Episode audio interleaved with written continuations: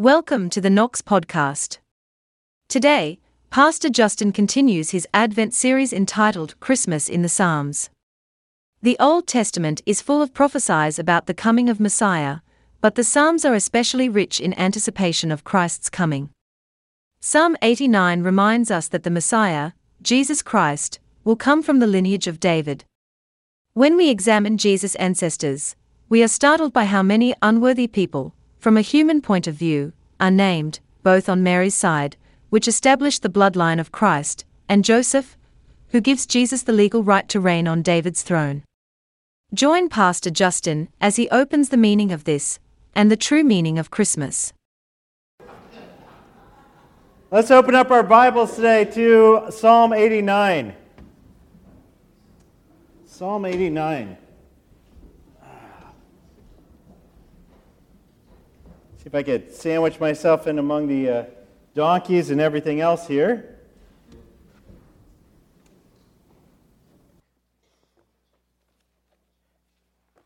Thank you, boys and girls. Thank you for the choir. That was, that was mixed up, but in the best of ways. Truly love to hear the Christmas story shared over and over again. Let's rise as we read just the first four verses today of Psalm 89.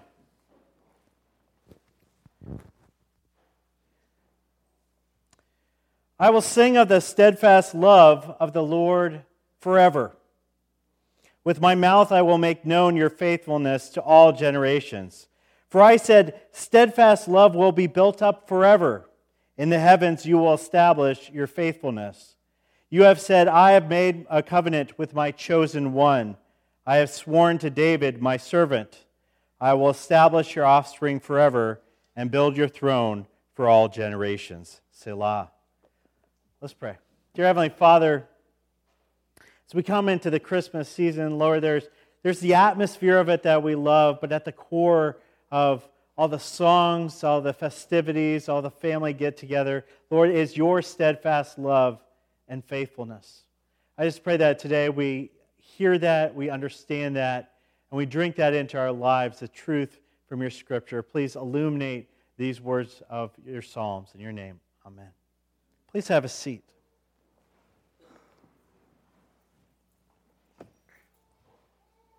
I want you for just a moment to put yourself in the shoes of a pastor at Christmas time. I know probably most of you haven't even thought about it, but it's one of the times of year we actually dread as pastors, and this is why. There's only so much in the Bible about Christmas. And yet, every year, we're expected to come up with maybe four or five sermons about the Christmas story.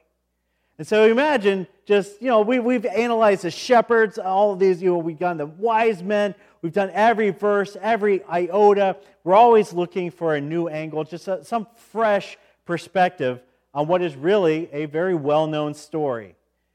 And so, you know, that's okay. That's our burden to bear. And God, of course, gives us a lot of material in the Bible that revolves around Christmas in different ways, which is why we're going to the Psalms this year. But I think it's really interesting that pastors, being as desperate and hungry as they are for any material on the Christmas story, ignore two very large passages in the birth narrative about Jesus. Two very large sections in Matthew and Luke that almost never get preached on. You never see a pageant, as awesome as this pageant was, you never see a pageant covering. You don't even see it on Charlie Brown's Christmas special. And what I'm talking about is, of course, the genealogies. Those lists of names that everybody kind of just blips right through, right? Those, those long lists of all of Jesus' ancestors. And so we have in Matthew chapter 1, Luke chapter 3, these long lists and we read stuff like this. And Ralph begat Theodore, who begat Otto, who took a light nap, went did some grocery shopping before he begat Herbert, and so on and so forth. And your eyes just glaze over as you read through this. Some people will be reading the, the material in Luke, and Luke just puts it right at the end of chapter 3. And you're like, come on, Luke, get back to the story. That's what I was interested in. I want to read the story of Jesus. I don't want to stop and have to read what's basically the end credit scroll of a movie, right? Who, whoever's there, have you ever seen the second Muppet movie where they, they used to do the credits before the movie? And so the credits are going and going and going, and Kermit, uh, Fozzie's like, Kermit, does anybody even care? He's, he's like, all these people got families, right? right? Like, it matters to the people who have families. But when we read these, these names in the Bible, we go, well, probably mattered to them. Does it matter to us? Why is this in the Bible at all? I once had a pastor, I remember this very clearly, tell his congregation, gave his congregation permission. He said, anytime you get to a genealogy in the Bible, these long lists of names, feel free to just skip right over it. And that never sat right with me. I thought, well, if all of Scripture is given to us as a gift of God's Word for our understanding, our edification, our learning, our spiritual growth, why would God give us large sections of the Bible that are effectively, you can just skip right over? It's not meant for that. So we need to study this. God obviously thought it was important for us to know this list of Jesus' ancestors. Not only that he put it in there once, but twice. And if he put it in there twice, there has to be a story in there. There has to be something for us to understand. Because the genealogies do tell a story. You just have to work hard for it. But when you do and you put in the work, you find out that Matthew 1, Luke 3 are actually integral to showing us that Jesus is a story worth sharing. Well, if we go back in Jesus' lineage and we trace all the way back to maybe the midpoint of all of his ancestors, we will arrive somewhere in the Psalms. And it's here in Psalms hundreds of years before the babe was lying in a manger. But we'll find that even back then, people were eager to pass on the story, that they knew something special was coming. They knew a Messiah had been promised, and they wanted to pass on that story.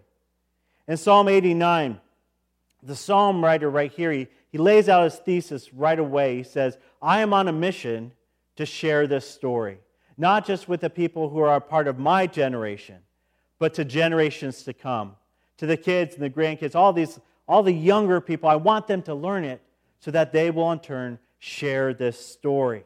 And this story he wants to share is of God's love and faithfulness. God's love and faithfulness. These are at the core of everything you see in Jesus' ministry, isn't it? Everything he does is about being loving to the people he's made and also faithful to the God who sent him on this, this mission. These two things, love and faithfulness, go so well together. I love, I love a good pairing. I love a good pairing. We have two really good things, but when you put them together, they become even more amazing. Chocolate, peanut butter great on their own. Maybe, maybe differ on this, but put them together, they are amazing. My mom used to make these little chocolate peanut butter. I don't know what you call them here. In Ohio, we called them Buckeyes. They were these Christmas cookies that were basically a ball of peanut butter covered by chocolate. Uh, your, your dentist thanked you for that later, right? And we love the two pairing of those. But even better than chocolate and peanut butter is love and faithfulness. Love on its own is great, it's terrific, it fills you with warmth. You know somebody cares about you. Faithfulness is awesome because you can depend on somebody.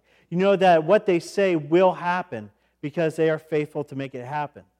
But when you combine it together, what do you end up with? A love that is faithfully kept, faithfully applied to you, not just uh, sporadically, not just conditional on whether or not you're being loving in return that day, but faithful to your entire life and throughout all subsequent generations. That's why this combination is so great. That's why it's something worth sharing. In Psalm 89, verse 2, we read here the psalmist is just overwhelmed the more he thinks about God's loving faithfulness, the more he just considers that every day God is adding on to the stockpile of love that he already has for us. God already started with a lot of love, but he says every day he's adding more. Let me reread this. He says, For I said, this is God saying it, steadfast love will be built up forever. In the heavens you will establish your faithfulness.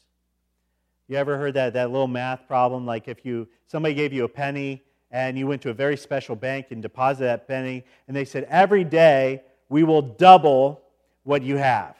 How fast it would take for you to become a billionaire or a trillionaire. It would, it would take less than a month. taking that one penny and doubling it every single day.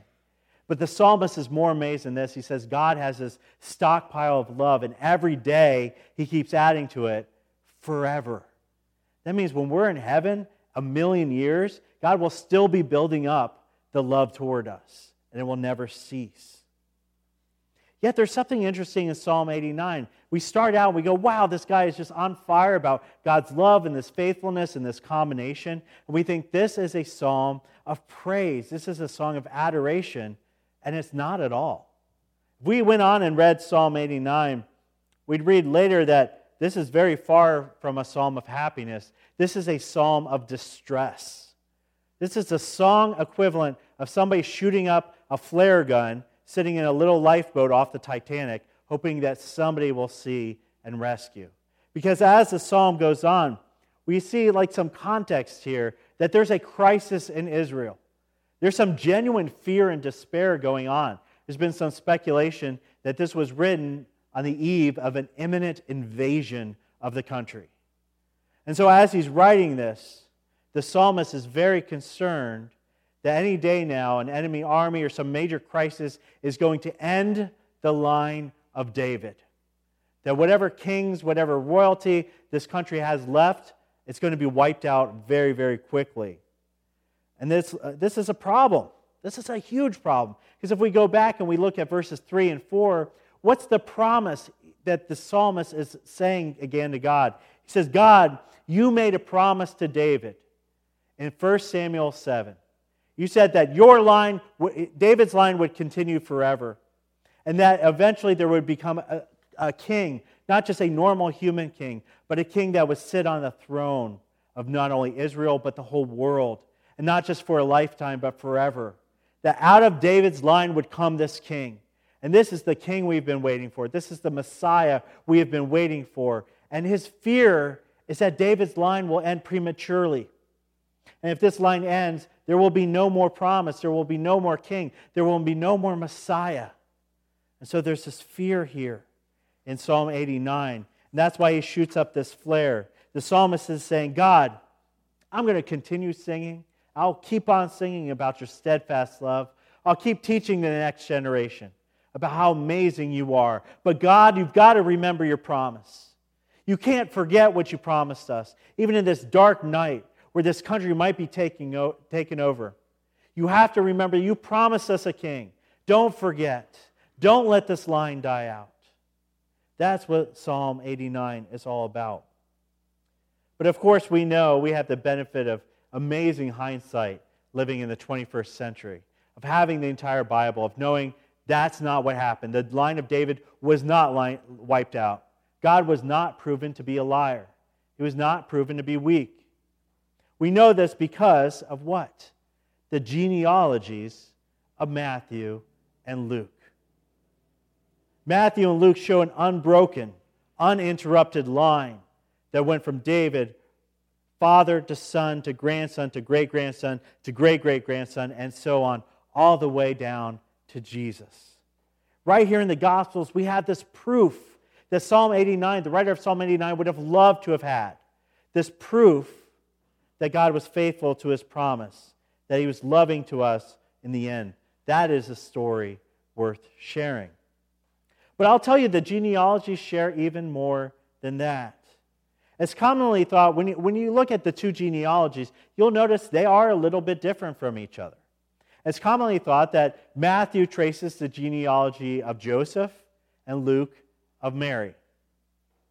Matthew's genealogy starts with Abraham and it goes all the way to Jesus. Of course, what is Matthew's focus in his gospel? He's focused on Jesus being the fulfillment of all of these Old Testament prophets. Said, you can't stumble over a verse in Matthew without Matthew said, and this happened because to fulfill the prophecy said back here, and this prophecy, and this prophecy, and this prophecy. So, of course, Matthew would start with Abraham, with this promise this prophecy that God gave to Abraham, saying, Out of you, out of all these countless descendants, I will raise up one to be a Messiah, to be a Savior. And so Matthew's focus on that. And he follows that family line from Abraham all the way to Jesus to see that that promise did indeed come true. But if you look at Luke chapter 3, you'll find that Luke is he's a bit of a contrarian. I think we have some contrarians here, right? Somebody says you turn left, you'll go right every time. Nobody tells you what to do. So everybody in the Bible, they do every genealogy starts from oldest to newest, except for Luke chapter 3, where Luke starts with Jesus, and then he steps back one generation. And he says, well, Jesus is father, and then it's, you know, and it goes back and back and back and back and back all the way to Adam, and then back one step further to God. It's a really interesting genealogy to study. It's a backwards genealogy. And we see that there's some themes here in his look at who Jesus' lineage was. We see themes of adoption. That Jesus was adopted by Joseph. He is not Joseph's biological son, yet Joseph adopted him into his family, loved him as a son, treated him as a son. Mary was adopted into the family of Joseph. That's what would happen when you women would become married to men in the biblical times that they would effectively become adopted into that family. They would leave their family to join their husband's family. And they would become adopted into that.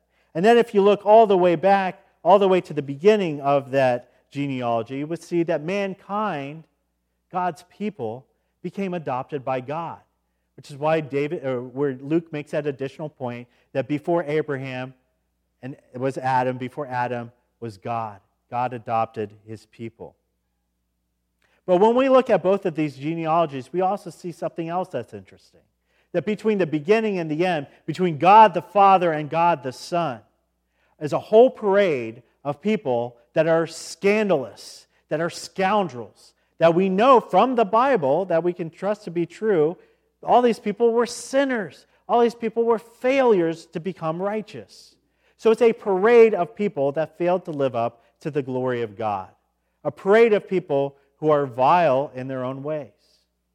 And so we see a parade of people who have, an excuse of French, but I can say this literally, they have no hope in hell of saving themselves.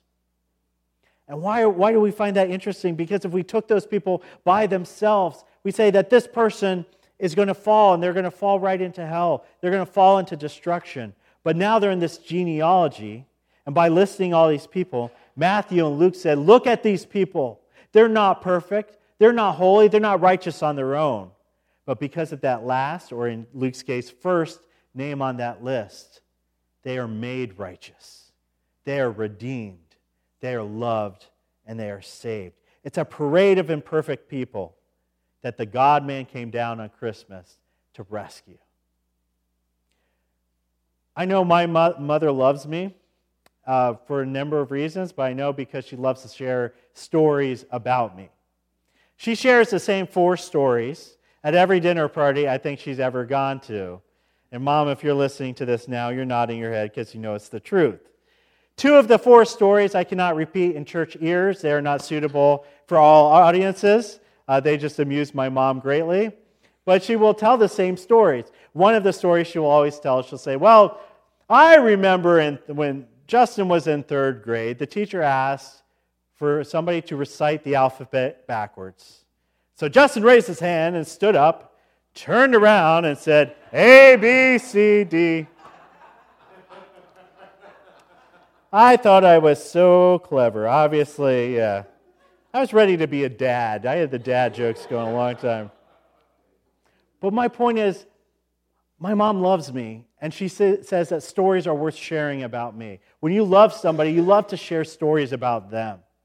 But when we love God, when we love what Jesus, who He is, what He has done for us, it's not just a story worth sharing, it's a story that demands to be shared because we're so astounded with who He is. We're so overwhelmed with what He's done in our lives and that relationship He has for us. And when we look at these genealogies and we realize every single name on that list, even if we don't know who they are, every single one of those people passed down the story of the coming Messiah from father to son, from mother to daughter, generation to generation to generation. They're like, you guys, it's, he's coming. We don't know when. But this Messiah, he's going to be amazing. He's going to save the people from their sins. He's going to be the consolation of Israel. He's going to restore to us the throne of Israel. He's going to restore to us hope. And they waited because they knew something amazing was going to happen. And now that it's arrived, now that we know who the Messiah is, now that we have a relationship with him, we can in turn turn around and pass down our story to future generations. Not one person in this church today will be around forever unless the Lord comes again on this earth, I mean. So we only have a limited amount of time to pass our story on, to take the story of Jesus, who he is in your life, your testimony, how you encountered him, what verses of the Bible truly mean the most to you, what really impresses you about him, why do you love Jesus, and turn around and share that story with somebody else. Pass it on. Don't keep it to yourself. 1 Corinthians 15 summarized all of the genealogies of Matthew and Luke when Paul wrote this. He said, For as in Adam all die, so also in Christ all shall be made alive. Thus it is written, The first man, Adam, became a living being, but the last Adam became a life giving spirit.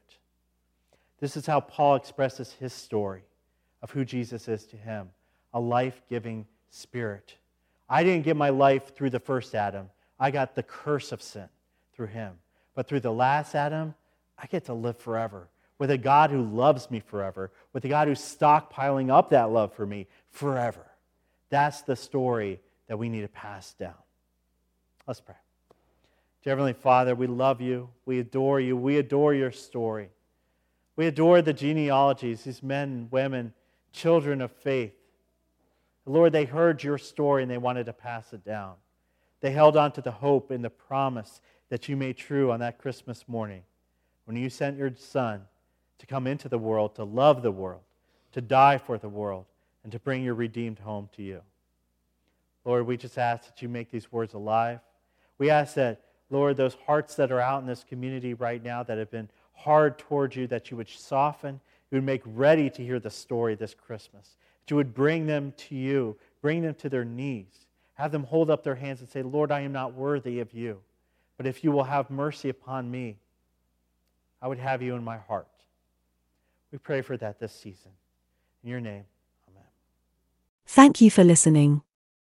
To reach out to Pastor Justin or to request prayer, send an email to pastor at knoxepc.com or write to him at Knox Church, 2595 Elmwood Avenue, Kenmore, New York, 14217. Join us for worship on Sundays at 10:30 a.m., either in person or on Facebook at facebook.com forward slash knoxepc. Visit our YouTube channel at youtube.com forward slash at knoxepc.